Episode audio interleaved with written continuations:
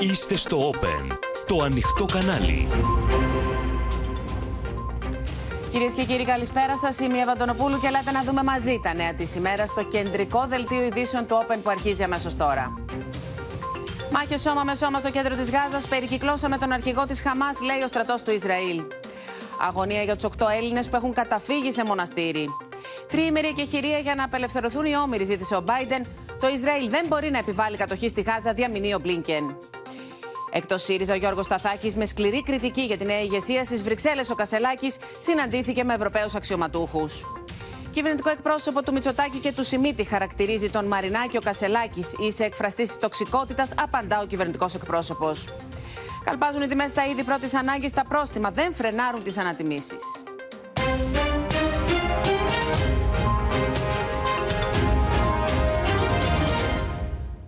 Στην καρδιά της πόλης της Γάζας μένονται οι μάχες Ισραήλ-Χαμάς με το IDF να ανακοινώνει πως έχει καταστρέψει 130 σύραγγες. Βασικός στόχος του στρατού είναι να συλλάβει και να σκοτώσει τον επικεφαλής της Χαμάς στη Γάζα.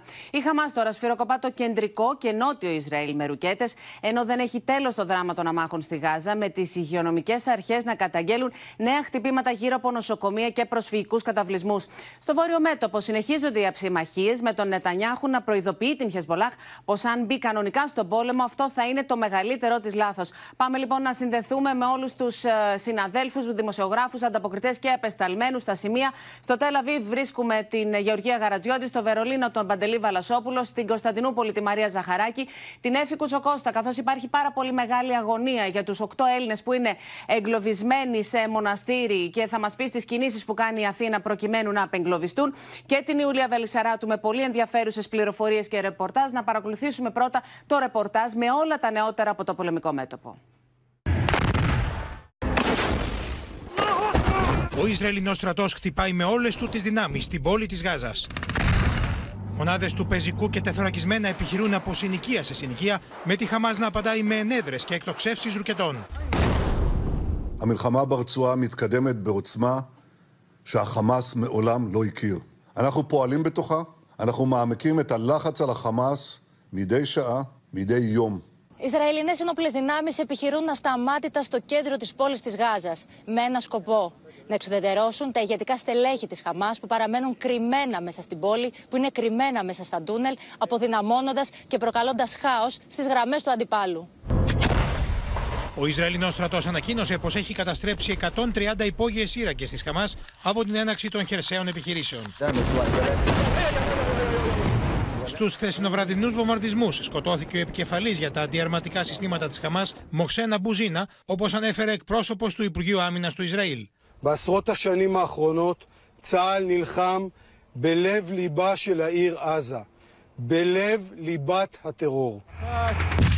Ο Ισραηλινός Υπουργό Άμυνα υποστήριξε πω ο στρατό έχει περικυκλώσει το καταφύγιο στο οποίο βρίσκεται ο επικεφαλή τη Χαμά στη Γάζα, Γιαχία Σινουάρ, ο υπαριθμόν ένα καταζητούμενο για το Ισραήλ. עזה היא בסיס הטרור הגדול ביותר שבנה האדם אי פעם. מתחת לקרקע קילומטרים של מנהרות. הן מתחברות אל בתי חולים, אל בתי ספר. פארק איפה שהיה פארק, רואים את המתקנים, עיניים ששומר עלינו, גלגל ענק, סככה, היה פה אזור, אזור ישיבה לילדים. Η Χαμάς απαντάει στη χερσαία επιχείρηση του Ισραηλινού στρατού, εκτοξεύοντας ρουκέτες προς το κεντρικό και νότιο Ισραήλ. Οι Σύρινε ηχούν αυτήν την ώρα εδώ στην πρωτεύουσα του Ισραήλ, στο Τελαβίβ, με μια μαζική εκτόξευση ρουκετών. Ακούγεται ο ήχος των εκρήξεων από τις αναχαιτήσεις των ρουκετών μετά από μια μαζική εκτόξευση εδώ στο Τελαβίβ, όπως και στο κεντρικό Ισραήλ.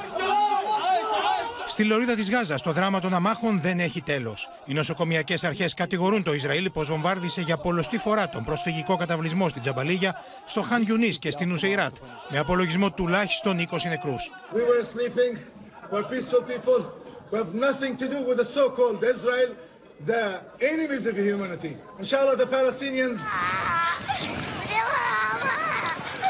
Ταυτόχρονα, το Υπουργείο Υγείας στη Γάζα ανακοίνωσε πως στο στόχαστρο των Ισραηλινών δυνάμεων μπήκαν κτίρια δίπλα στο νοσοκομείο Αλσίφα και σε ένα ακόμη νοσοκομείο στην πόλη της Γάζας, σπέρνοντας τον θάνατο. 12-year-old Yazan Alabaroud was in his home when it was hit. You're a man, you're strong. A doctor tries to reassure him. Χιλιάδες Παλαιστίνοι έχουν εγκαταλείψει το βορρά της Γάζας το τελευταίο 48ωρο με προορισμό τις νότιες περιοχές μετά από εντολή του Ισραηλινού στρατού. Κάποιοι διακρίνονται να κρατούν λευκές σημαίες. Στην Ουάσιγκτον, ο εκπρόσωπος του Συμβουλίου Ασφαλείας ρωτήθηκε για την ανθρωπιστική κρίση στη Γάζα, καθώς οι νεκροί ξεπερνούν τις 10.000 και οι εκκλήσεις για κατάπαυση του πυρός πέφτουν στο κενό. I heard this word genocide tossed around that. Hamas actually does have genocidal intentions against the people of Israel. They'd like to see it wiped off the map. They said so on purpose. Στο βορρά του Ισραήλ, ο στρατός επιτίθεται σε στόχους της Χεσμολά στο Λίβανο, ως απάντηση στην εκτόξευση τουλάχιστον 20 ρουκετών από την φιλοϊρανική οργάνωση εναντίον των Ισραηλινών εδαφών. Ο Ισραηλινός Πρωθυπουργό προειδοποίησε ξανά τον επικεφαλή τη Χεσμολά, Χασάν Νασράλα, να μην κλιμακώσει τη σύγκρουση. תקפנו מטרות רבות של חיזבאללה, חיסלנו מחבלים רבים. ואני שב ואומר, אם חיזבאללה יבחר להיכנס למלחמה, אם חיזבאללה יבחר להיכנס למלחמה, הוא יעשה את טעות חייו. Πάμε στο Τελαβίβ και τη Γεωργία Γαρατζιώτη. Γεωργία, πλέον οι μάχες μένονται στην καρδιά της πόλης της Γάζας και βασικός, κυρίαρχος στόχος του στρατού του Ισραήλ είναι να εξουδετερώσει την Χαμάς και τα ηγετικά της στελέχη. Έτσι, ναι, Εύα, η κατάσταση βρίσκεται σε οριακό σημείο. Η ανταλλαγή πυρών και οι σκληρές μάχες του Ισραηλινού στρατού με τη Χαμάς στην καρδιά της πόλης της Γάζας συνεχίζονται ασταμάτητα. Πλησιάζουν όλο και περισσότερο μέρα με τη μέρα κοντά στο νοσοκομείο Αλ Σίφα, το οποίο, όπως γνωρίζουμε, έχουν βρει καταφύγιο τουλάχιστον 60.000 Παλαιστίνοι, ενώ σύμφωνα με τον Ισραηλινό στρατό, κάτω από το νοσοκομείο, στα υπόγεια τούνελ α, του νοσοκομείου, βρίσκεται μια πολύ σημαντική στρατηγική θέση της Χαμάς. Βρίσκεται το δικητήριο της Χαμάς και το σημείο που, όπως λένε, κρύβεται ο Γιαχέ Σινουάρ, τον οποίο θέλουν να εξουδετερώσουν. Α, τώρα, σκοπός είναι οι μάχες να μεταφερθούν μέσα στα τούνελ, ενώ παράλληλα συνεχίζεται η συγκέντρωση δυνάμεων από το βορρά αλλά και ανατολικά. Τώρα, ο στρατός, ο Ισραηλινός στρατός ΣΕΒΑ, δίνει μάχη με τον χρόνο, διότι ε, υπάρχουν ισχυρές πιέσεις όσο διωγγώνεται το ανθρωπιστικό ζήτημα και ο Ισραηλινός στρατός προσπαθεί να τελειώσει το θέμα στο πεδίο πάρα πολύ γρήγορα. Θέλουν να ανακοινώσουν και άλλες στρατιωτικές επιτυχίες, έτσι ώστε να ολοκληρωθεί αυτή η φάση της επιχείρησης νικηφόρα. Παράδειγμα Παράλληλα είναι τώρα- α, ο σημερινός θάνατος. Ναι. Ναι, Γεωργία. Πα- ε, σημαντικό είναι ότι σήμερα ανακοίνωσαν το θάνατο α, ε, του αρχικατασκευαστή, του αρχιτεχνίτη των ρουκετών της Χαμάς. Αυτό λοιπόν είναι μια στρατιωτική επ- επιτυχία που θέλει να δηλώνει ο Ισραηλινός στρατός για να μπορέσει να δώσει τέλος σε αυτή τη φάση από τις ισχυρές πιέσεις Λοιπόν, που δέχεται αυτά τόσο από, την- τον αραβικό κόσμο. Ακριβώς αυτά από την καρδιά της Γάζας. Να δούμε λίγο τι γίνεται και στο βόρειο μέτωπο, που εκεί εντείνεται η ανησυχία καθημερινά, καθώς συνεχίζονται και εκεί οι συγκρούσεις. Συνεχίζονται οι συγκρούσεις ε, και στο βόρειο Ισραήλ από την ε, οργάνωση Χεσμολάχ από το Λίβανο με μπαράζ ρουκετών, τις οποίες ε, αναχέτησε ο Ισραηλινός στρατός στο μεγαλύτερο μέρος τους. Ε, Ο Ισραηλινός ε, στρατός ως απάντηση, όπως είπαν, έπληξαν σημαντικούς στόχους της Χαμάς όπως οπλοστάσια α, αλλά και εκτοξευτές ε, πυράβλων, ενώ υπάρχει πάρα πολύ μεγάλη ανησυχία, Εύα, για το τι γίνεται στη δυτική όχθη. Εκεί λοιπόν οι μυστικές υπηρεσίες πιστεύουν ότι ανοίγεται ένα τρίτο μέτωπο και θέλουν να το σταματήσουν. Και τι έχουν κάνει λοιπόν, δεν έχουν στρέψει απλά την προσοχή τους, αλλά βρίσκονται ήδη εκεί στο σημείο. Να τονίσω όμως, Εύα, πριν κλείσουμε, τις ισχυρές πιέσεις που δέχεται το Ισραήλ από τη διεθνή κοινότητα για τους αμάχους, για όλη αυτή την ανθρωπιστική κρίση, τόσο από τον αραβικό κόσμο. Το Σαββατοκύριακο θα δούμε αυτή τη μεγάλη σύνοδο των Ισλαμικών χωρών με τη συμμετοχή του Ιράν. Βλέπουμε λοιπόν ότι Σουνιτικό Ισλάμ και Σιητικό Ισλάμ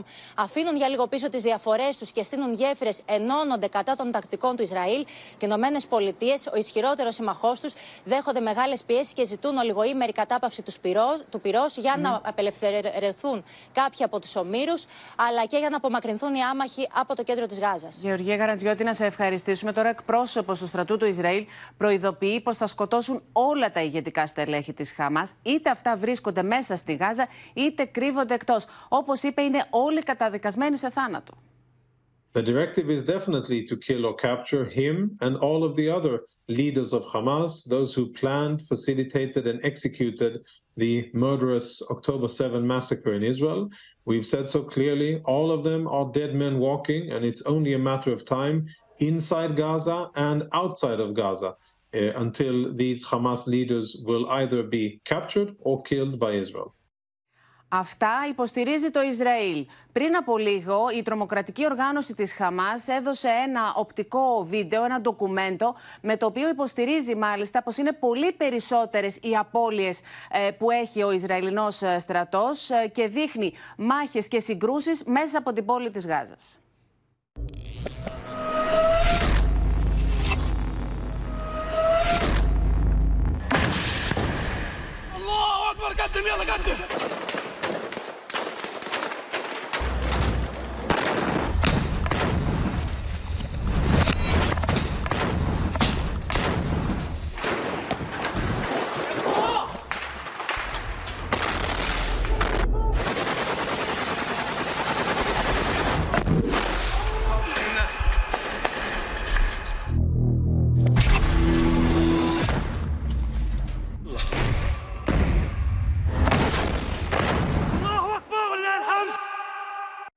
Αυτή λοιπόν ήταν η πλευρά της τρομοκρατικής οργάνωσης της ε, Χαμάς που έδωσε στην ε, δημοσιότητα αυτό το βίντεο με τις ε, μάχες μέσα από την πόλη της Γάζας διότι εδώ και δύο ημέρες επί της ουσίας ο στρατός του Ισραήλ έχει μπει στην καρδιά της πόλης της Γάζας. Λοιπόν, πάμε τώρα στην Έφη Κουτσοκώστα διότι κορυφώνεται η αγωνία Έφη για τους οκτώ Έλληνες που είναι εγκλωβισμένοι στο μοναστήρι του Αγίου Πορφυρίου στη Γάζα. Να μας πεις καταρχήν ποια είναι τα νεότερα για την κατάστασή τους αλλά και ποιες είναι οι κινήσεις της Αθήνας είναι κυριολεκτικά εγκλωβισμένοι στη μόνη του Αγίου Πορφυρίου στην ε, λωρίδα της Γάζας Σέβα. Και το λέω αυτό γιατί το μοναστήρι αυτό βρίσκεται ακριβώς στην καρδιά της πόλης της Γάζας, που αυτή τη στιγμή πραγματικά φλέγεται.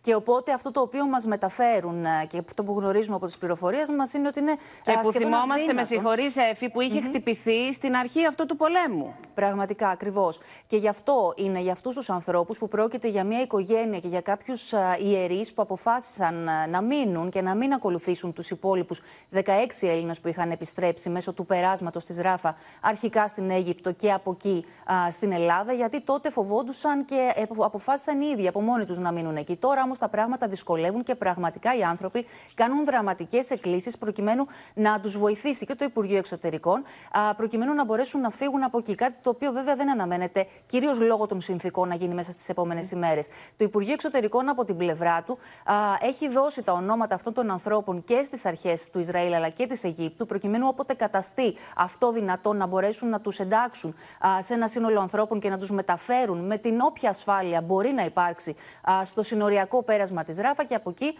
στην Αίγυπτο. Και μετά ε, προφανώς να επιστρέψουν και εκείνοι όπως και οι προηγούμενοι στην Ελλάδα. Όμως η κατάσταση αυτή τη στιγμή είναι πραγματικά δραματική για αυτούς τους ανθρώπους. Βεβαίως υπάρχει και διπλωματικό παρασκήνιο. Ξέρουμε ότι οι ελληνικές αρχές μιλούν με τις Ισραηλινές αρχές προκειμένου να μην χτυπήσουν χτυπηθεί το συγκεκριμένο μοναστήρι. Παράλληλα, ε... τώρα, Έφη, σε λίγες ώρες ε, στην ε, Γαλλία έχουμε αυτή τη ε, διάσκεψη που διοργανώνει ο Γάλλος Πρόεδρος Εμμάνουελ Μακρόν. Και ο Έλληνας Πρωθυπουργός θα έχει συνάντηση και με τον ηγέτη της Παλαιστινιακής Αρχής. Ε, Ακριβώς, Εύα, σε αυτή τη διάσκεψη στο Παρίσι, όπου επίκεντρο θα είναι η ανθρωπιστική κατάσταση και θα βρεθούν πέραν των Ευρωπαίων ηγετών και ηγέτες του αραβικού κόσμου, ο Πρωθυπουργός, ο Κυριάκος Μητσοτάκης, έχει προγραμματισμένη συνάντηση ακριβώς με τον Πρωθυπουργό της Παλαιστινιακής Αρχής, προκειμένου να συζητήσουν την κατάσταση στη Γάζα. Μάλιστα. Σε ευχαριστούμε πολύ, Εύκου Κώστα. Τώρα, η επόμενη μέρα στη Λωρίδα της Γάζας τέθηκε ήδη στο επίκεντρο των συζητήσεων των G7 στο Τόκιο. Ο Άντωνι Μπλίνκεν, όπως θα δείτε, περιέγραψε τον οδικό χάρτη, λέγοντας μάλιστα πως η Παλαιστίνη θα είναι στο επίκεντρο επίκεντρο της διακυβέρνησης της Λωρίδας Γάζας αλλά και της Δυτικής Όχθης, ξεκαθαρίζοντας πως η Χαμάς πρέπει να εξουδετερωθεί, ενώ απέκλεισε το ενδεχόμενο η Γάζα να ελέγχεται από το Ισραήλ. Διάσταση απόψεων μεταξύ ΗΠΑ και Ισραήλ υπάρχει και στο θέμα της τριήμερη εκεχηρίας που ζητάει η Ουάσιγκτον, προκειμένου να απελευθερωθούν οι όμοιροι. Η επόμενη μέρα στη Γάζα βρέθηκε στο επίκεντρο των συζητήσεων του G7 στο Τόκιο, παρουσία του Άντωνι Μπλίνκεν. Κατά τη διάρκεια συνέντευξης τύπου, μετά τη συνάντηση των Υπουργών Εξωτερικών του G7, έκανε σαφές ότι ο νέος οδικός χάρτης δεν περιλαμβάνει τη Χαμάς. I think we've been very clear from day one that when it comes to post-conflict uh, governance in Gaza, um, a few things are, are clear and necessary. One, uh, Gaza cannot be uh, continue to be run by Hamas. Ο κορυφαίο Αμερικανό διπλωμάτη υπογράμμισε ότι η Γάζα δεν θα είναι ξανά υπό Ισραηλινή κατοχή. Now, the reality is that there may be uh, a need for some transition period uh, at the end of the conflict, but it is imperative that um, the Palestinian people uh, be central to uh, to governance uh, in uh, in Gaza and uh, in the West Bank as well, uh, and that again uh, we don't see uh, a reoccupation, but we're very clear on no reoccupation, just as we're very clear on uh, no displacement of the Palestinian population. Το Ισραήλ διαφώνησε και στο ζήτημα τη τριήμερη εκεχηρία που πρότεινε ο Αμερικανό Πρόεδρο με στόχο την απελευθέρωση των ομήρων.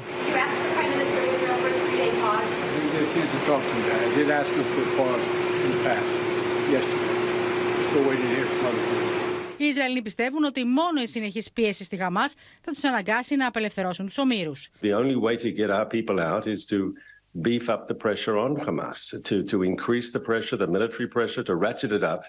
Uh, we believe when they feel the pain, then we could get movement on the uh, hostage issue.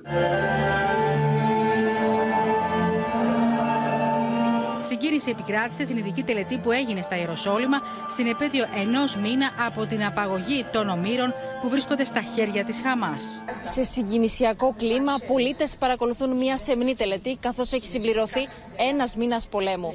Ανάβουν ένα κεράκι στη μνήμη των θυμάτων, ενώ έχουν τοποθετηθεί 240 άδεια κρεβάτια.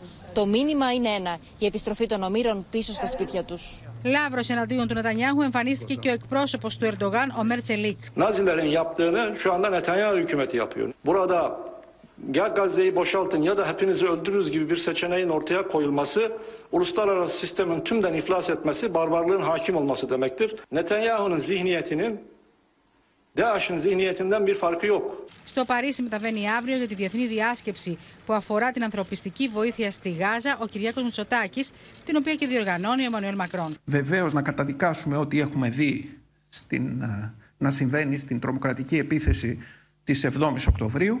Από την άλλη πλευρά να δεχθούμε ότι πλέον έχει υπερβεί το αναγκαίο μέτρο αυτό το οποίο συμβαίνει και σήμερα στη Γάζα, διότι βεβαίως υπάρχει το δικαίωμα της αυτοάμυνας, αλλά το πώς ασκείται το δικαίωμα αυτό έχει σημασία. Την ίδια στιγμή, η Ιράν και η Σαουδική Αραβία επιχειρούν να πάρουν ηγετικό ρόλο ώστε να επανέλθει η ομαλότητα στη Μέση Ανατολή. Ο Ιρανός πρόεδρος Εμπραχήμ Ραϊσί θα ταξιδέψει την Κυριακή στη Σαουδική Αραβία, ενώ τις επόμενες μέρες το βασίλειο της Σαουδική Αραβίας θα διοργανώσει σύνοδο κορυφής Αραβικών και Ισλαμικών κρατών.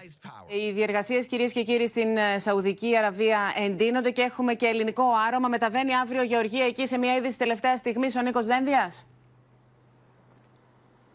Πράγματι, Εύα, αύριο ο Υπουργός Άμυνας Νίκος Δένδιας επισκέπτεται τη Σαουδική Αραβία για να συναντήσει τον ομόλογό του Χαλίτ Μπιν Σαλμάν αλλά και άλλους κυβερνητικούς αξιωματούχους. Κεντρικό θέμα της συζήτησης θα είναι η αμυντική σχέση Ελλάδα-Σαουδική Αραβίας. Θυμίζω, έχουμε στείλει μια πυροβολαρχία του αντιπυραυλικού συστήματος Patriot, την οποία χρησιμοποιούν οι Σαουδάραβε για να αντιμετωπίσουν τους αντάρτε χούθη τη Ιεμένη. Αλλά θα συζητήσουν και για την κατάσταση ασφάλειας αυτή τη στιγμή στον κόλπο και στην Ανατολική Μεσόγειο λόγω του πολέμου πολέμου Ισραήλ-Χαμάς. Μάλιστα, Γεωργία Γαραζιώτη, σε ευχαριστούμε πολύ. Πάμε και στην Ιουλία Βελισσαράτου. Ιουλία, έχεις και πληροφορίες για μια ε, κίνηση των Χούθη της Ιεμένης που μόλις τώρα μας ανέφερε η Γεωργία Γαραζιώτη, πως κατέριψαν αμερικανικό ντρόουν. Αλλά πρώτα να μας πεις για, την, ε, για τις διαπραγματεύσεις με επίκεντρο το Κατάρ για τους ομήρους που είναι σε εξέλιξη. Έχουμε κάτι νεότερο; Λοιπόν, το Κατάρ, όπως γνωρίζουμε, χρηματοδοτεί τη Χαμάς. Τα ηγετικά στελέχη της ζουν στο Κατάρ και μάλιστα πλουσιοπάροχα. Αλλά παρόλα αυτά είναι εκείνο το οποίο από την αρχή θέλει να λάβει ηγετικό ρόλο στη διαπραγματεύση για την απελευθέρωση των ομήρων. Μέχρι στιγμής χωρίς αυτά αποτελέσματα. Όμως, τις τελευταίες ώρες επιβεβαιώνουν ότι υπάρχουν πολύ, υπάρχει πολύ καλό κλίμα σε διαπραγματεύσει για την απελευθέρωση 12 ομήρων. Η μισή από τους ομήρους, πριν από λίγο η πληροφορία αυτή, θα είναι Αμερικανοί με αντάλλαγμα. Στην αρχή υπόθηκε για δύο μέρες εκεχηρία. Τώρα επιστρέφουμε στις τρεις ημέρες που υπενθυμίζουμε ότι ήταν το αίτημα του Τζο Μπάιντεν στον Μπένιαμιν Νετανιάχου. Είναι μια πληροφορία που έχει συμβεί την τελευταία ώρα, τελευταία λεπτά, όσον αφορά δηλαδή την τριήμερη εκεχηρία ως αντάλλαγμα στους 12 ομήρους. Και για πρώτη φορά μαθαίνουμε ότι οι όμοιροι είναι οι 6 από τους 12 Αμερικανοί. Βέβαια, το Ισραήλ έχει εντελώς διαφορετική άποψη για τους ε, ομήρους. Λέει πρώτα θα εξουδετερώσουμε την ε, Χαμάς και στην ε, συνέχεια θα δούμε τι θα γίνει με το θέμα των ομήρων. Ακριβώς. Γι' αυτό και οι πληροφορίες αυτές, οι οποίες είναι της τελευταίας στιγμής, δεν έχουν επιβεβαιωθεί παρά μόνο από δύο α, ε, πρακτορία, το Times of Israel και το Γαλλικό Πρακτορείο. Γι' αυτό και τις παρακολουθούμε. Σε κάθε περίπτωση, αυτό το οποίο επίσης προκύπτει είναι ότι στι αιρματεύσεις συμμετέχει και η Αίγυπτος, ακριβώς γιατί παράλληλα επιθυμεί και, την, ε, και το άνοιγμα ανθρωπιστικού διαδρόμου από τη Ράφα. Ε, επίσης, όπως είπες πριν από λίγο, είχαμε την είδηση για την κατάρριψη ενός Αμερικανικού ντρόουν από Χούδη στην Ιεμένη. Είναι μια είδηση που επίσης δεν έχει επιβεβαιωθεί από ανεξάρτητες πηγές. Την παρακολουθούμε και αυτή. Και τέλος, να σου πω ότι για πρώτη φορά ηγετικός τέλεχο, πολύ στενός συνεργάτης ε, του Ισμαήλ Χανίγε στο New York Times, ε, μίλησε για πρώτη φορά ποια θα είναι η δική τους επόμενη μέρα στη Γάζα. Λέει λοιπόν χαρακτηριστικά ο Χαλίλ Αλχάγια. Ελπίζω ότι η κατάσταση πολέμου με το Ισραήλ θα γίνει μόνιμη σε όλα τα σύνορα και ότι ο αραβικός κόσμος θα σταθεί στο πλευρό μας. Ο στόχος της Χαμάς δεν είναι να διοικεί τη Γάζα και να της φέρνει νερό και ηλεκτρικό ρεύμα και τέτοια. Αυτή η μάχη δεν έγινε επειδή θέλαμε καύσιμα οι εργάτες. Δεν επεδίωξε να βελτιώσει την κατάσταση στη Γάζα. Αυτή η μάχη έγινε για να ανατρέψει εντελώς την κατάσταση. Λοιπόν, και εδώ καταλαβαίνουμε και την ε, στόχευση των ε, τρομοκρατών της ε, Χαμάς. Επειδή αναφέρθηκε στους Χούθη της Ιεμένης, έχει αξία να πούμε πως αυτοί υποστηρίζονται από το Ιράν. Ιουλία Βελισσαρά, του ευχαριστούμε. Και πάμε στην Κωνσταντινούπολη τώρα, διότι ο Υπουργός Ενέργειας της Τουρκίας, Μπαϊρακτάρ, όπως θα μας πει η Μαρία Ζαχαράκη, επί της ουσίας επισφράγισε την επίδραση, το αποτέλεσμα αυτών των συγκρούσεων Ισραήλ-Χαμάς, δηλώνοντας πως δεν είναι δυνατόν να συζητηθούν σχέδια ενεργειακής συνεργασίας μεταξύ Τουρκίας και Ισραήλ, αν δεν λήξει ο πόλεμος, αν δεν υπάρξει κατάπαυση του πυρός. Βέβαια, Εύα, να πούμε ότι κανένας αυτή τη στιγμή στο Ισραήλ δεν σκέφτεται την οποιαδήποτε συνεργασία με την Τουρκία. Μετά τη σαφή υποστήριξη του Ερντογάν προς τη Χαμάς και ειδικά μετά τη δήλωση ότι το Τελαβίβ θα επανεξετάσει τις σχέσεις του με την Άγκυρα. Δεν υπάρχει δηλαδή αυτή τη στιγμή Καλά, και πολύ περισσότερο μετά τη δήλωση εχθές που ακούσαμε να χαρακτηρίζουν τον ε, Νετανιάχου ναζί. Ακριβώς. Τώρα τι να συζητήσουν ε, σε, σε οποιοδήποτε θέμα. Ούτε καν στο θέμα της ενέργειας. Δεν υπάρχει κάτι χειροπιαστό, δεν υπάρχει κάποια συμφωνία. Μόνο μία πρόθεση δηλώθηκε να πούμε στη Νέα Υόρκη μεταξύ του Ερντογάν και του Νετανιάχου. Επομένως, η δήλωση αυτή του Μπαϊρακτάρ σήμερα θεωρήθηκε εδώ έτσι κι αλλιώς ως μία δήλωση καινού Τα μηνύματα λοιπόν που στέλνονται από την Άγκυρα κατά του Ισραήλ είναι θα λέγαμε περισσότερο για εσωτερική πολιτική κατανάλωση, αποκλείουν δηλαδή το Ισραήλ από συνεργασίες που δεν υφίστανται καν, όπως στην ενεργεια ή μποϊκοτάρουν προϊόντα χαμηλού πολιτικού κόστους, θα λέγαμε, όπως είναι η Coca-Cola, όπως είναι το Νεσκαφέ, ακόμη και τα Χάουρμπουργκερ. Για το πετρέλαιο όμως ή το χάλιβα που εξάγει η Τουρκία στο Ισραήλ, σημειωτέων ότι το 65% του χάλιβα το αγοράζει το Ισραήλ από την Τουρκία, γι' αυτά δεν τίθεται θέμα τουρκικού μποϊκοτάζ φυσικά. Ναι, ε, γιατί υπάρχει και το οικονομικό αποτύπωμα σε αυτά. Τώρα η οικογένεια του Ταγί Περντογάν, Μαρία, κυρίες και κύριοι, πρωτοστατεί σε διαδηλώσεις υπέρ της Παλαιστίνης. Τη σκητάλη σήμερα πήρε η κόρη του Ερντογάν, μάλιστα, Μαρία, με δηλώσεις κατά του Ισραήλ οικογένεια Ερντογάν, Εύα, έχει από την πρώτη στιγμή κατέβει στους δρόμους υπέρ της Παλαιστίνης. Θυμόμαστε και το γιο και το γαμπρό του Τούρκου Προέδρου. Έχει μπει λοιπόν η οικογένεια μπροστάρισα, θα λέγαμε, για την υπεράσπιση των Παλαιστινίων. Σήμερα λοιπόν ήταν η σειρά της Σουμεγέ. Mm-hmm. Σουμεγέ Ερντογάν Μπαϊρακτάρ, μικρότερης κόρης του Ερντογάν και συζύγου του Μεγιστάνα των μη επαδρομένων αεροσκαφών. Λοιπόν. Πραγματοποίησε λοιπόν καθεστική διαμαρτυρία έξω από την Αγία Σοφία. Σε ευχαριστούμε πολύ και να την ακούσουμε. Bir ay içinde 10 binden fazla insan, masum insan e, ne yazık ki katledildi ve bu sayı her gün artıyor. E, ve şu çok açık ki İsrail'in burada tek amacı e, Gazze'nin, e, Filistinlilerin Gazze'den çıkarılması ve kendilerinin o topraklara yerleşmesi. Τώρα, ο πρώην αναπληρωτής διοικητής της Μοσάτ και νυν βουλευτής της αντιπολίτευσης μιλά αποκλειστικά στο Όπεν και τον Σωτήρη Δανέζη. Προειδοποιεί τη Χεσμολάχ να μην εμπλακεί στον πόλεμο. Διαφορετικά, όπως λέει, θα πληρώσει πολύ βαρύ κόστος και υποστηρίζει πως αν δεν εξουδετερώσει το Ισραήλ την Χαμάς, ο πόλεμος, όπως λέει, θα επεκταθεί στην Ευρώπη. The Hezbollah is a very strong terror organization.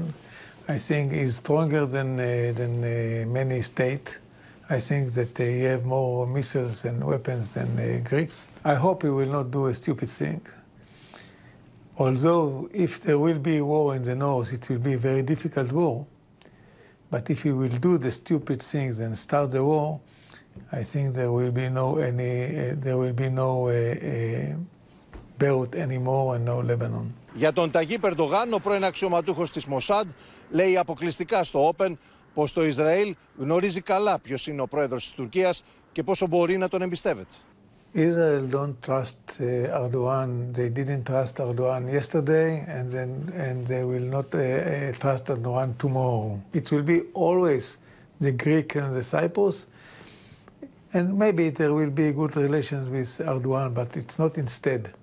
We know exactly where, what, what country and what people we can trust, and we know exactly what country and what people we cannot trust. So what's, what's the message of, of the people of Israel to the world right now? If we will, if we will lose this war, if we will not finish this, we will never lose it. But if we will not finish this war, it will uh, it will uh, uh, rise in Berlin, and in Belgium, and in uh, England, uh, everywhere that there is a, a, a lot of uh, Muslim, there is a, there is a minority minority of the extreme Islam that start to blow up, and it will be against the countries that host him. And the message to the world is let, give us to finish uh, the job because if we will not finish the job, it will, you will have to face it. We are fighting your war too, not on our, our war. Και ακούσαμε τη δήλωση στον Σωτήρη Δανέζη και το όπεν ο πρώην αναπληρωτής διοικητής της Μοσάντ πως αν δεν λήξει αυτός, αν δεν εξουδετερωθεί η Χαμάς πως ο πόλεμος θα επεκταθεί σε όλη την Ευρώπη. Και μιλώντας για την Ευρώπη πάμε στο Βερολίνο και τον Παντελή Βαλασόπουλο που υπάρχει πολύ μεγάλη ανησυχία διότι η Ομοσπονδιακή Αστυνομία έδωσε στοιχεία του τελευταίου μήνα από τότε που ξεκίνησε δηλαδή ο πόλεμος για την αύξηση των περιστατικών αντισημετισμού. Ναι, καλησπέρα. Πολύ επίκαιρα όσο ακούσαμε και από τον πρώην διοικητή της, ε, των μυστικών υπηρεσιών στο Ισραήλ. Η Ομοσπονδιακή Υπηρεσία Δίωξης του Εγκλήματος έδωσε σήμερα στοιχεία που μιλάνε, όπως λένε οι ίδιοι, για πρωτοφανής έκτασης αντισημιτισμό στη Γερμανία τον τελευταίο μήνα. Σύμφωνα με την υπηρεσία αυτή, ε, τον τελευταίο μήνα ε, σημειώθηκαν στη Γερμανία 2.600 αντισημιτικά αδικήματα. Πρωτοφανής άνοδος 200% σε σχέση με πέρσι. Σύμφωνα με την υπηρεσία, πολλοί από τους δράστες είναι με μεταναστευτικό υπόβαθρο, πολλοί είναι άνθρωποι που ζουν εδώ ε, με το καθεστώς ασύλου και μουσουλμάνοι. Ε, τώρα πάμε στο επόμενο θέμα. Η γερμανική κυβέρνηση εξετάζει πολύ σοβαρά το γεγονός να, να δημιουργηθούν δομές για πρόσφυγες και για αυτούς που ζητάνε άσυλο στη Γερμανία εκτός Ευρώπης. Σε τρίτες χώρες λένε transit, δηλαδή Τουρκία και τις χώρες της Βόρειας Αφρικής. Είναι όμως κάτι που εξετάζεται και πρέπει να συμφωνήσουν και αυτές τις χώρες. Χθες η κυρία Μελώνη έκανε μια ανάλογη ε, συμφωνία με την Αλβανία. Τέλος να σου πω ότι, ναι, ότι σύμφωνα με την κυρία Μπέρμποκ Μέχρι χθες έφυγαν από τη Γάζα 200 Γερμανοί υπήκοοι. Παντελή Βαλασόπουλη, να σε ευχαριστήσουμε. Να έρθουμε τώρα στην Ελλάδα, διότι εδώ η αντιτρομοκρατική εντόπισε έναν Αιγύπτιο που ζει τα τελευταία 10 χρόνια στην Κρήτη. Πάμε στη Μίνα Καραμίτρου. Ο 39χρονο έκανε πύρινα κηρύγματα μίσους μέσω των social media υπέρ της Χαμάς Μίνα. Και μάλιστα, Εύα, φέρεται να είναι η μάμη σε ένα παράνομο τζαμί που υπάρχει στα Χανιά της Κρήτης. Να σας πω λοιπόν ότι η εντρομοκρατική κατάφερε και εντόπισε στην σελίδα του στο Facebook μηνύματα τα οποία ήταν υπέρ της Αλ Κασάμ, είναι παρακλάδι της ε, Χαμάς και μάλιστα στα μηνύματα αυτά ε, καλούσε και σε τζιχάντ. Έλεγε δηλαδή όσοι νεκροί υπάρχουν από την άλλη πλευρά πρέπει άλλους τόσους νεκρούς να έχουμε και εμείς από την ε, πλευρά τη δική μας και μάλιστα αναφερόταν ακόμα και σε ηλικίες. Έλεγε δηλαδή όσους νεκρούς μικρούς σε ηλικία μας έχουν προκαλέσει από την άλλη πλευρά, άλλους τόσους νεκρούς σε μικρή ηλικία θα πρέπει να, ε, ε, να τους προκαλέσουμε κι εμείς, αναφερόμενο δηλαδή ακόμα και σε μικρά παιδιά. Πρόκειται λοιπόν για έναν Αιγύπτιο, ο οποίος είναι τα τελευταία 10 χρόνια στην χώρα μας και εργάζεται ως εργάτης γης. Δεν σταματάει η έρευνα της αντρομοκρατική εδώ, καθώς στη σελίδα του Εύα φαίνεται να μπαίνουν και άλλα άτομα μέσα, τα οποία πολλά από αυτά φαίνεται ε, να αρέσκονται σε αυτά που γράφει, φαίνεται να τον υποστηρίζουν και φυσικά είναι άτομα που αυτή τη στιγμή έχουν κλειδώσει πάνω του η αντρομοκρατική και ερευνά τα άτομα αυτά. Σε ευχαριστούμε πολύ, Μίνα Καραμίτρου. Αλλάζουμε θέμα, κυρίες και κύριοι. Στον ΣΥΡΙΖΑ πάμε κειμένονται οι αναταράξεις για την ενότητα του κόμματος, λίγες ώρες πριν την κρίσιμη συνεδρίαση της Κεντρικής Επιτροπής. Μετά τον πρώην Υπουργό Οικονομικών, Ευκλήδη Τσακαλώτο, που βρίσκεται ένα βήμα πριν από την έξοδο, και ο πρώην Υπουργός της Κυβέρνησης Τσίπρα, Γιώργος Σταθάκης, αποχαιρέτησε τον ΣΥΡΙΖΑ με ένα άρθρο λέγοντας πως η αριστερά δεν χωρά στο κόμμα Κασελά Μητσοτάκη, Παπάκη και Πολάκη. Ο τελευταίος απάντησε σε πολύ ψηλούς τόνους. Ο πρόεδρος του ΣΥΡΙΖΑ τώρα επιχειρεί φυγή προς τα εμπρός με ένα θεσμικό ταξίδι στις Βρυξέλλες. Good. Yourself? Nice to meet you. Με τον Επίτροπο Οικονομίας Πάολο Τζεντιλόνι άνοιξε τον κύκλο επαφών του στην πρώτη του επίσκεψη στις Βρυξέλλες ως πρόεδρος του ΣΥΡΙΖΑ, ο Στέφανος Κασελάκης, προτάσσοντας την ανάγκη θέσπισης ενός νέου χρηματοδοτικού εργαλείου για τις ζημιές από τις φυσικές καταστροφές. No, began years ago. I think he has cultivated very deep relationships uh, here and not just within the left, but also outside. Το μεταναστευτικό και το άσυλο ήταν στο μενού των συνομιλιών του Πρόεδρου του ΣΥΡΙΖΑ με τον Αντιπρόεδρο της Ευρωπαϊκής Επιτροπής Μαργαρίτης Χίνα, ενώ η υπόθεση των υποκλοπών βρέθηκε στο κάδρο των συζητήσεων με τον επικεφαλής της Επιτροπής Πολιτικών Ελευθεριών που ασχολείται με το κράτος δικαίου. Διήμερη επίσκεψη στις Βρυξέλλες ως το πρώτο βήμα του ΣΥΡΙΖΑ προς τις ευρωεκλογές, στο πλαίσιο της οποίας έχω συναντηθεί με την ευρωομάδα μας, με πολλούς εξωματούχου για θέματα οικονομίας, μεταναστευτικού, για θέματα κλιματικής κρίσης και θέματα κράτους δικαίου. Ο ΣΥΡΙΖΑ θα παραμείνει στην Ευρωπαϊκή Αριστερά, διαβεβαίωσε ο Στέφανος Κασελάκης στους ευρωβουλευτές του στη βελγική πρωτεύουσα, ενώ την ίδια ώρα στο εσωτερικό του κόμματος φαίνεται πως έχει έρθει η ώρα μηδέν. Μετά τον Ευκλήδη Τσακαλώτο και ο πρώην Υπουργός Γιώργος Σταθάκης ανοίγει την πόρτα της εξόδου από τον ΣΥΡΙΖΑ. Για την αριστερά έφτασε η απόλυτη στιγμή. Το πολιτικό ζήτημα είναι αξεπέραστο. Με στοιχεία γελιοποίησης πλέον ο λαϊκισμός δηλώνει αποφασισμένος να προχωρήσει με κάθε τρόπο. Η αριστερά δεν έχει θέση δυστυχώς στο κόμμα Κασελάκη Παπά Πολάκη. Ο Γιώργος είναι πονηρός και αυτά που λέει μην τα τρώ. Με αυτούς τους τοίχου του Πιθαγόρα και σε σκληρούς τόνους ήρθε η απάντηση πολλάκι στο άρθρο Σταθάκη. Στους επαναλαμβανόμενους άφθου χαρακτηρισμούς, σε μένα και άλλους, δεν θα απαντήσω τώρα. Όχι γιατί δεν μπορώ να σε βάλω όπως πρέπει στη θέση σου, αλλά γιατί είναι προφανές πως το μόνο που θέλετε μετά την ήττα σας στις εκλογές για πρόεδρο είναι να κάνετε κακό στον ΣΥΡΙΖΑ Προοδευτική Συμμαχία. Τόσοι είστε. Να μην χυθεί κομματικό αίμα και να ανακληθούν οι διαγραφές ήταν η έκκληση της Σίας Αναγνωστοπούλου μέσω του Open. Κάνω έκκληση στην Κεντρική Επιτροπή να φύγουν όλες αυτές οι αρχές τριάμβου και να ανακληθούν οι διαγραφές. Δεν είναι στην κουλτούρα του κόμματός μας ο Τσίπρας αλλά και οι ηγετικές ομάδες των τάσεων, όλων των τάσεων στο ΣΥΡΙΖΑ μέχρι ένα πάρα πολύ μεγάλο διάστημα δείχνανε σθένος, όχι μαγιά. Να ανακληθούν και οι δηλώσεις. Δεν μπορώ να. Στα... Εγώ προσωπικά, σαν Γιάννης Σαρακιώτης, όχι σαν βουλευτής ΣΥΡΙΖΑ, να, να κάθομαι στο ίδιο τραπέζι με κάποιον ο οποίος λέει ότι ο ΣΥΡΙΖΑ έχει αλωθεί από την ολιγαρχία και τη διαπλοκή κτλ. Σε καμία περίπτωση. Έχουμε και αξιοπρέπεια. Κατά των διαγραφών τάχθηκε ο Φώτης Κουβέλης που δεν έκρυψε την αγωνία του για την πορεία του ΣΥΡΙΖΑ. Δεν έχουν καμία σχέση οι διαγραφές ούτε με την κουλτούρα αλλά ούτε και με το περιεχόμενο των πολιτικών διαφορών.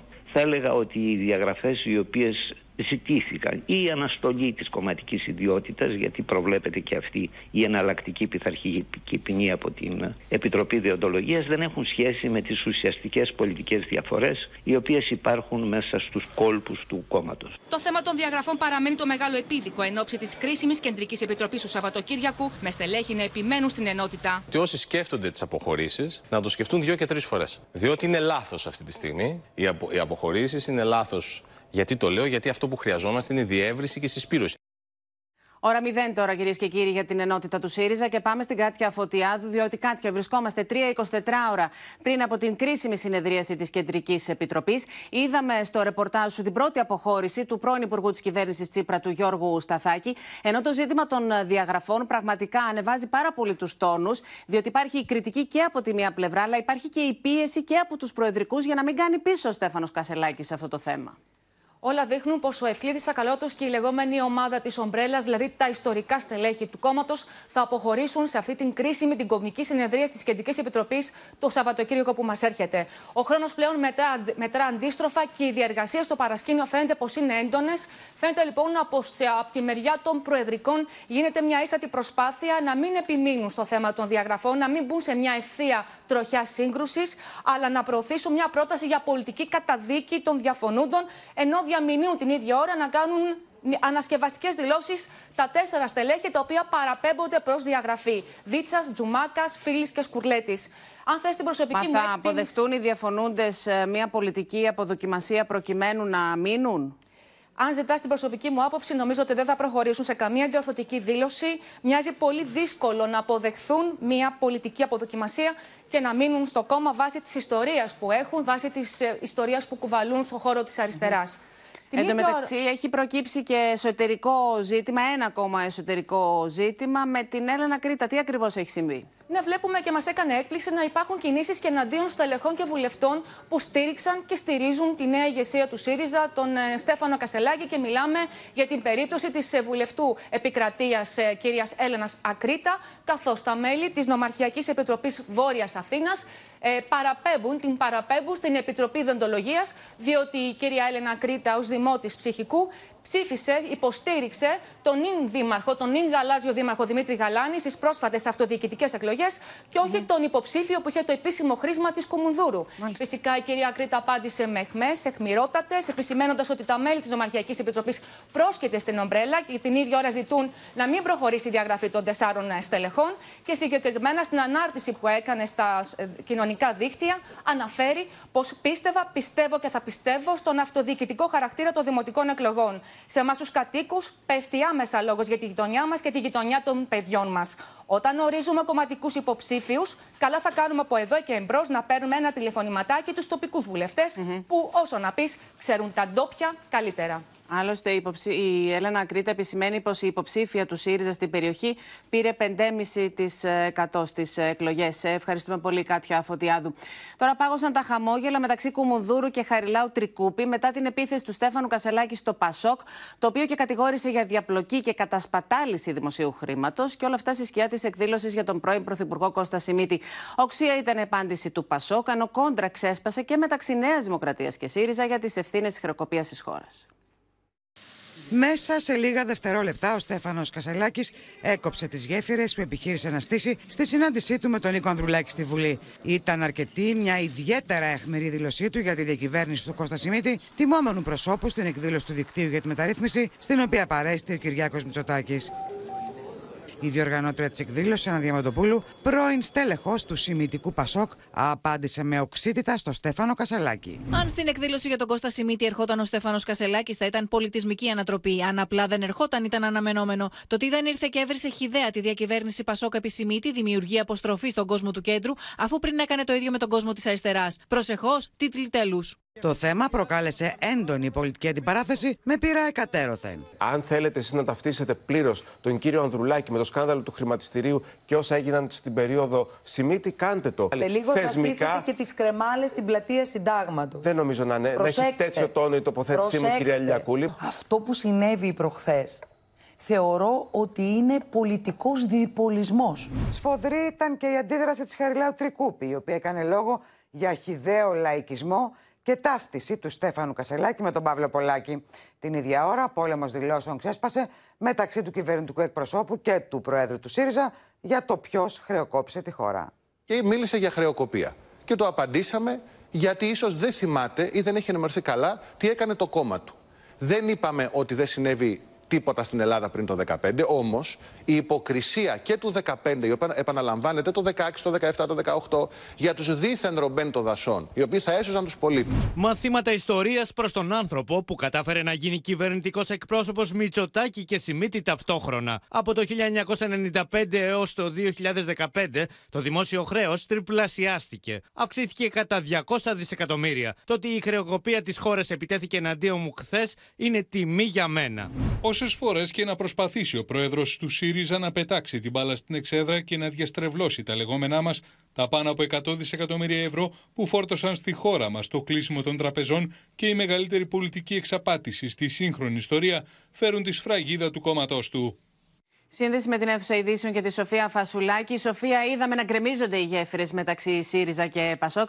Εγώ θυμάμαι ότι στην Ελλάδα λέμε ότι συνήθως τα θαύματα κρατάνε τρεις μέρες. Εδώ το θαύμα μεταξύ του Στέφανου Κασαλάκη και του Νίκου Ανδρουλάκη για την όποια συνεννόηση και συνεργασία, έστω σε κάποια μέτωπα, σε κάποια πεδία, φαίνεται ότι δεν κράτησε ούτε καν τρεις ώρες. Ναι, κράτησε πολύ λίγο αυτή η χαρά, η προσδοκία ότι μπορεί ο ΣΥΡΙΖΑ και το ΠΑΣΟΚ να έχουν μια κοινή γραμμή, μια συμπόρευση σε θέματα που άλλωστε έχουν συμφωνήσει, έχουν και οι δύο ε, σηκώσει Εύα το τελευταίο διάστημα. Και μιλώ βέβαια για θέματα κράτους δικαίου όπως αυτό των υποκλοπών αλλά και η υπόθεση των τεμπών. Ε, δεν φτάνει. Ο κ. Κασελάκης δεν είναι μόνο το, το γεγονός ότι δεν πήγε ε, στην πρόσκληση που έλαβε στην εκδήλωση που έγινε με τιμόμενο πρόσωπο τον Κώστα Σιμίτη. Η δήλωση που έκανε αμέσως μετά ήταν ιδιαίτερα σκληρή. Μην ξεχνάς ότι έκανε λόγο για διαπλοκή. Είπε εδώ μιλάμε για διαπλοκή. Για ποιον εξυγχρονισμό ε, μιλάτε. Μια δήλωση. Και κατασπατάληση η οποία... δισεκατομμυρίων ευρώ. Ακριβώς. Η οποία στη συνέχεια επικροτήθηκε και μάλιστα πολύ ηχηρά από τον Παύλο Πολάκη. Δεν ξέρουμε τι θα γίνει στο μέλλον, Εύα. Δεν ξέρουμε δηλαδή εάν τελικά στην πρόταση που έχει ε, ήδη προαναγγείλει ότι θα καταθέσει για τη σύσταση προανακριτικής επιτροπής το Πασόκ και ο Νίκος Ανδρουλάκης, εάν τελικά ε, θα ψηφίσει ε, και ο ΣΥΡΙΖΑ για την υπόθεση των τεμπών Μιλόη, πώς θα διαχειριστούν τα δύο κόμματα το θέμα των υποκλοπών. Πάντως, μέχρι ώρας οι σχέσεις των δύο κομμάτων είναι καζάνι που ναι. βράζει και πρέπει να σου πω ότι στην δήλωση που έκανε ο Στέφανος Κασελάκης για το ποιος χρεοκόπησε τη χώρα, πριν από λίγο, ο εκπρόσωπος τύπου του ΠΑΣΟΚ, ε, ο κύριος Γκλαβίνας, έγραψε ότι ο κύριος Κασελάκης επιβεβαιώνει άθελά του την ιστορική αλήθεια. Η κυβέρνηση του ΠΑΣΟΚ, επί πρωθυπουργίας του Κώστα Σιμίτη, παρέδωσε το 2004 τη χώρα με δίκτυ χρέους προς ΑΕΠ στο 95%. Ενώ η κυβέρνηση της Νέας Δημοκρατίας υπό τον Κώστα Καραμαλή άφησε πίσω ότι ένα εκτροχιασμένο λόγο χρέους στο 127%. Είναι φανερό πως το κλίμα δεν είναι καθόλου φιλικό πλέον, πως είναι ιδιαίτερος τεταμένος. Σε ευχαριστούμε πολύ, Σοφία Φασουλάκη. Τα πειρά της αντιπολίτευσης δέχτηκε η κυβέρνηση με αφορμή την έκθεση του ελεγκτικού συνεδρίου, σύμφωνα με την οποία τη διετία 2021-2022 οι απευθείας αναθέσεις ξεπέρασαν τα 4,5 δις ευρώ. Η κυβέρνηση απαντά πως στην πανδημία παρουσιάστηκαν ανάγκες που έπρεπε να καλυφθούν άμεσα, με τα κόμματα της αντιπολίτευσης να την κατηγορούν για πάρτι απευθείας αναθέσεων. Άκουσα και μια κριτική σε αυτό το κομμάτι, με τι προϋπολογισμό ξεκινήσαμε το 2021 και πού καταλήξαμε, μα ήταν προφανές. Δεν μπορούσε κανένας να προβλέψει ακριβώς πώς θα είναι η πορεία της πανδημίας. Αντιπαράθεση στη Βουλή πυροδότησαν τα πορίσματα της έκθεσης του Ελεκτικού Συνεδρίου για τις απευθείας αναθέσεις που έγιναν τη διετία 2021-2022. Θυμήθηκα παλαιότερα ως τομεάρχης υποδομών ότι ο καθόλου σεβαστός και απολύτως υπεύθυνος για το δράμα των τεμπών κ. Καραμαλής είχε παραγγείλει δια της σωσή 250.000 ευρώ γάντια από ένα επιπλάδικο στις αίρες αλλά αυτό είναι ένα δείγμα από τις 314.000 απευθείας αναθέσεις. Τα νοσοκομεία προφανώς είχαν προγραμματισμό για συγκεκριμένο αριθμό ασθενών. Θέλετε να μου πείτε το ότι ξεκίνησαν να προμηθεύονται επιπλέον αναπνευστήρες, το ότι ξεκίνησαν να, να προμηθεύονται επιπλέον φάρμακα τα οποία χρειαζόντουσαν. Δεν ήταν λογικό ότι αυτομάτως προκειμένου να καλυφθούν αυτές οι αυξημένες ανάγκες θα πηγαίναμε και σε διαδικασίες που δεν μπορούσαν να έχουν το χρονικό διάστημα που απαιτούν συνήθως έτη για να μπορέσουν να καλυφθούν. Τα κόμματα της αντιπολίτευσης κατηγόρησαν την κυβέρνηση πως οι απευθείας αναθέσεις συνεχίζουν να αποτελούν τον κανόνα αντί για την εξαίρεση. Αυτά που αναφέρονται στην έκθεση του Ελεκτικού Συνεδρίου θα έλεγα ότι δεν είναι μόνο ανησυχητικά, αλλά θα έλεγα ότι μας τρομάζουν. Πιθανόν σε άλλες συνθήκες η έκθεση από μόνη του Ελεκτικού Συνεδρίου θα οδηγούσε σε μομφή στο οικονομικό επιτελείο. Είναι μια έκθεση που αναφέρεται σε ζητήματα που έχουν να κάνουν με συστηματικά προβλήματα στην εφαρμογή των δημοσίων συμβάσεων στη χώρα μας. Και θα περίμενα πραγματικά να κάνουμε μια σοβαρή συζήτηση πώς μπορούμε να βελτιώσουμε το εφιστάμενο πλαίσιο. Και θα ήταν επίσης πολύ σημαντικό, αντί να λέμε γενικά νούμερα για απευθείας αναθέσεις, να τα δούμε λίγο. Συνεχίζονται κανονικά, κυρίες και κύριοι, εργασίες για την κατασκευή του μετρό στα Εξάρχεια. Σήμερα είχαμε και απόφαση του Συμβουλίου της Επικρατείας. Πάμε στην Έλληνα Γαλάρη για να δούμε τι λέει αυτή η απόφαση. Ναι, Εύα, είχαν προσφύγει 50 κάτοικοι των εξαρχείων στο Συμβούλιο της Επικρατείας, ζητώντας να μην κοπούν τα, ναι, τα δέντρα. Μιλούσαν, έκαναν λόγο για ανεπανόρθωτη βλάβη και επιπλέον ότι δεν υπάρχει μελέτη αποκατάστασης της περιοχής. Για λόγους δημοσίου συμφέροντος, το Συμβούλιο της Επικρατείας απέρριψε την αίτηση των 50 κατοίκων την ώρα που εκκρεμεί η απόφαση για την κύρια προσφυγή που έχουν καταθέσει 50 κάτοικοι της περιοχής, ζητώντας από το. Ε, που στρέφονται κατά της τεχνικής περιβαλλοντικής μελέτης ε, του έργου, την οποία έχει εγκρίνει το Υπουργείο Περιβάλλοντος. Να πούμε ότι το Συμβούλιο, οι σύμβουλοι μεταξύ άλλων αναφέρουν στην απόφασή τους ότι η βλάστηση πρόκειται να αποκατασταθεί πλήρως βάσει και άλλων ειδικών μελετών και ρητρών όρων και προβλέψουν για τη μεταφύτευση δέντρων και τη φύτευση νέων με αποτέλεσμα το ισοζύγιο πρασίνου να εμφανίζεται θετικό. Όπως λένε οι σύμβουλοι, αν δεν είναι επιστημονικά εφικτή η επαναφύτευση των δέντρων, τότε θα υπάρχει αναπλήρωση.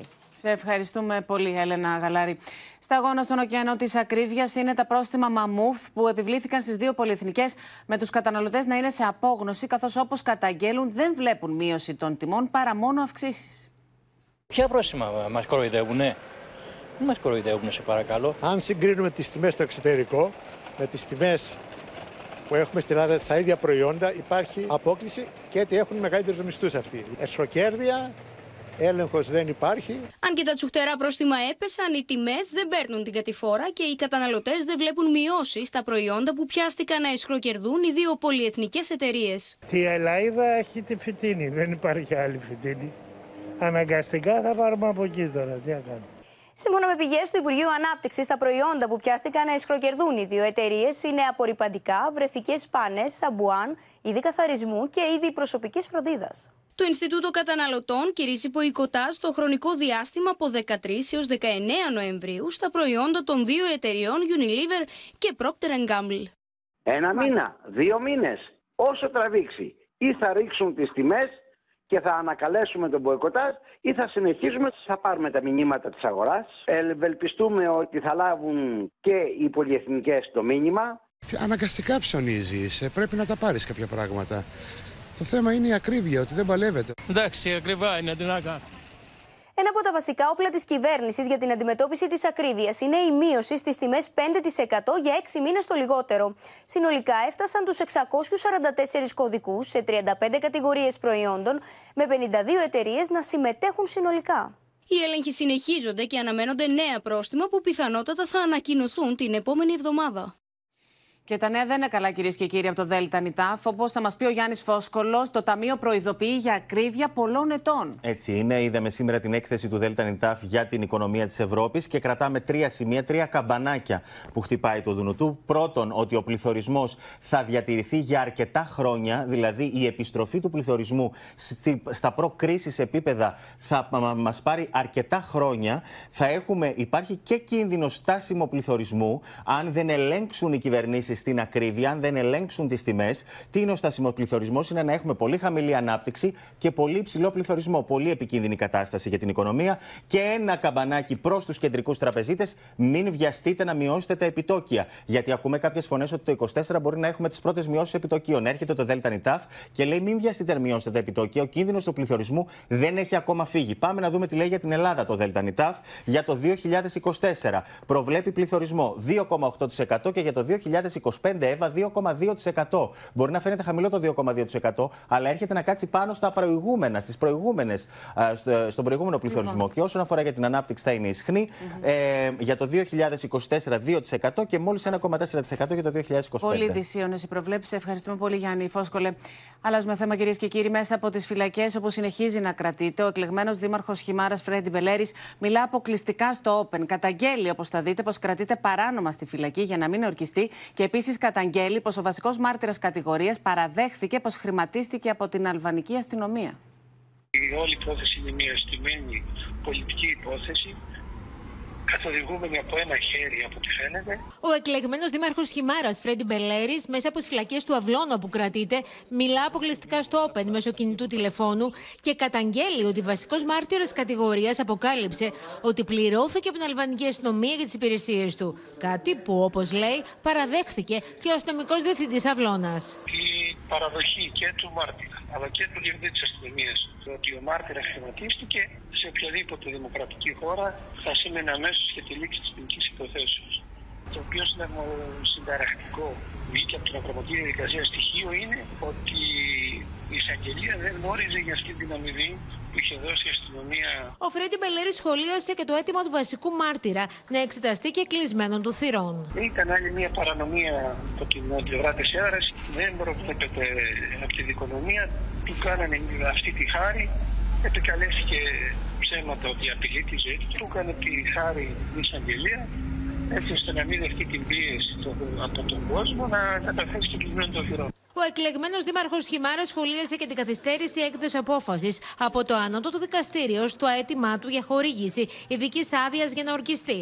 Η στάση αυτή δείχνει ότι κάθε άλλο παραμιλάμε για ανεξάρτητη δικαιοσύνη. Το ότι δεν μου δίνει την άδεια και συνεχίζει να με κρατάνε προφυλακισμένο έχει ως μοναδικό στόχο να μην αναλάβουν τα καθήκοντα. Ο Φρέντι Μπελέρη στέλνει και το δικό του μήνυμα προς το λαό της Χιμάρας που τον εξέλεξε δήμαρχο. Είναι άλλη μια μάχη που πρέπει να δώσουμε όλοι μαζί. Θέλω να τους ευχαριστήσω για την υποστήριξή τους, να τους πω να κάνουν λίγο υπομονή. Πάντα συνήθως το δίκαιο κερδίζει. Την ίδια ώρα, το ζήτημα της προφυλάκησης του εκλεγμένου Δημάρχου Χιμάρας θέτει η Ευρωπαϊκή Επιτροπή στην έκθεση πρόοδο για την Αλβανία, υπογραμμίζοντας ότι η προφυλάκησή του εγείρει σοβαρές ανησυχίες και ότι έχει προκαλέσει διμερείς εντάσεις με την Ελλάδα. Εκτός λειτουργίας έχει τεθεί, κυρίες και κύριοι, το σύστημα τηλεδιοίκησης από τις Αχαρνές έως την Τιθωρέα. Η ζημιά στο δίκτυο είχε ως αποτέλεσμα τα τρένα να πραγματοποιούν τα δρομολόγια στα τυφλά λόγω φωτιάς που έβαλαν άγνωστοι στα καλώδια της τηλεδιοίκησης. Το Όπεν εξασφάλισε ντοκουμέντο που αποτυπώνει τους δράστες λίγο πριν κάψουν τα καλώδια. Το φωτογραφικό ντοκουμέντο που εξασφάλισε το Open δείχνει τους τρεις νεαρούς δράστες στο Μενίδη δίπλα από τις γραμμές του τρένου λίγο πριν σπάσουν την κάμερα ασφαλείας και στη συνέχεια βάλουν φωτιά στο φρεάτιο με τα καλώδια τηλεδιοίκησης. Η κάμερα ασφαλείας κατέγραψε τις κινήσεις τριών ανδρών νεαρής ηλικίας να μετακινούν έναν κάδο απορριμμάτων και παντώντα πάνω σε αυτόν με μια βαριοπούλα στα χέρια να σπάνε την συγκεκριμένη κάμερα για να μην καταγραφούν οι κινήσεις τους. Προφανέστατα, πρόκειται για δολιοφθορά που θέτει σε κίνδυνο την κυκλοφορία των τρένων αλλά και την απώλεια ελέγχου της ηλεκτροκίνησης. Ο ΟΣΕ θα εξαντλήσει όλα τα νόμιμα μέσα προκειμένου να διαφυλάξει την ασφάλεια του δικτύου και να βρεθούν οι ένοχοι αυτών των πράξεων. 8 παρά 20 βράδυ Δευτέρα στο Σιδηροδρομικό Κέντρο Αχαρνών σημαίνει συναγερμός, όταν όλες οι ενδείξεις στου πίνακες τηλεδιοίκησης που δείχνουν την κίνηση των τρένων παγώνουν.